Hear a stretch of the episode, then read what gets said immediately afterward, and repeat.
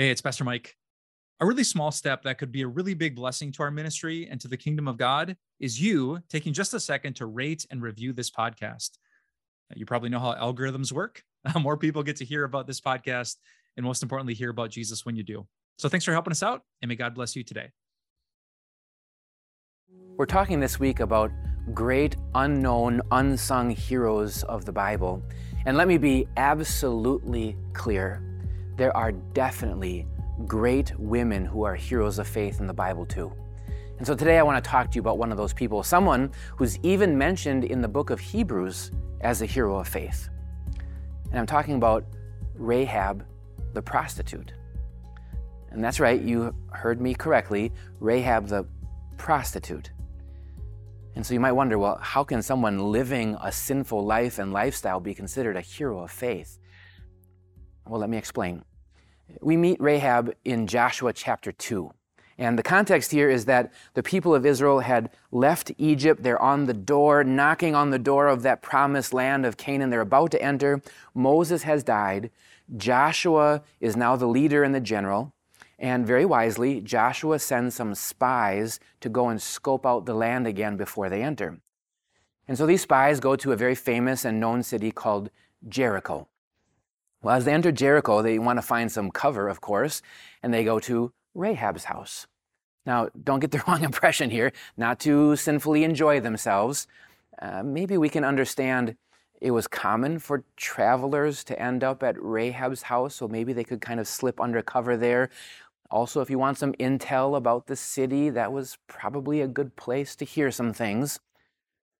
Well, someone spilled the beans, and the king of Jericho found out about this, and he comes after these spies.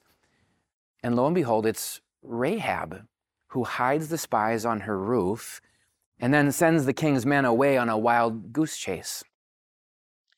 And what follows is this beautiful confession of faith coming from Rahab. She talks about how great God is and the amazing things he had done in Egypt that she had heard about. And, and she talks about how she knew, somehow, she knew that God was going to give this land as the promised land to his people.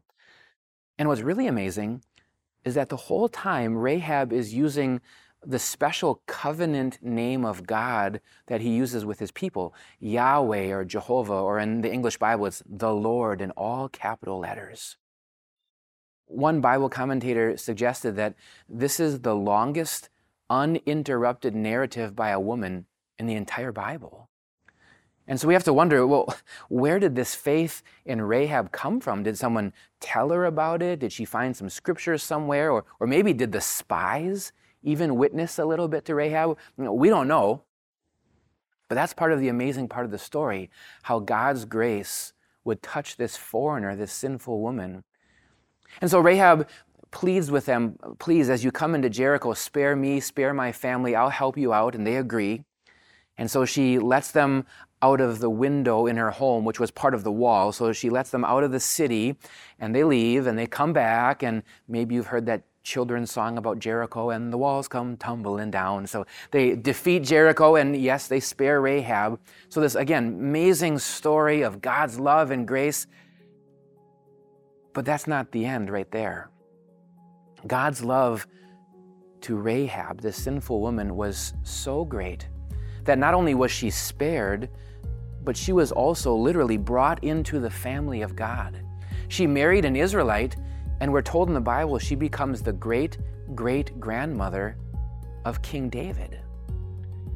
And so, if your Bible history wheels are turning a little bit here, maybe you're tracking, that means Rahab the prostitute is actually an ancestor of our Savior Jesus. There's so much to think about here, but how about this? Can it be more clear?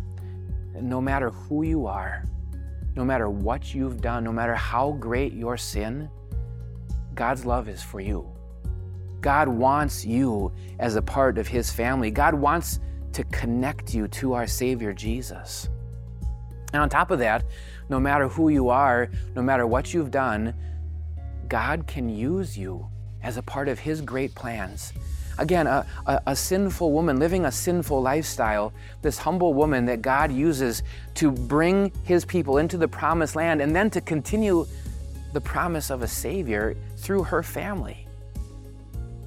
If God can forgive and use Rahab in his plans, God can forgive and use you and me. And the confidence and the joy of knowing God's grace to me, to you, sinners, that He would use us is what allows us to stand by faith, just like Rahab, to be unsung heroes of faith for the Lord.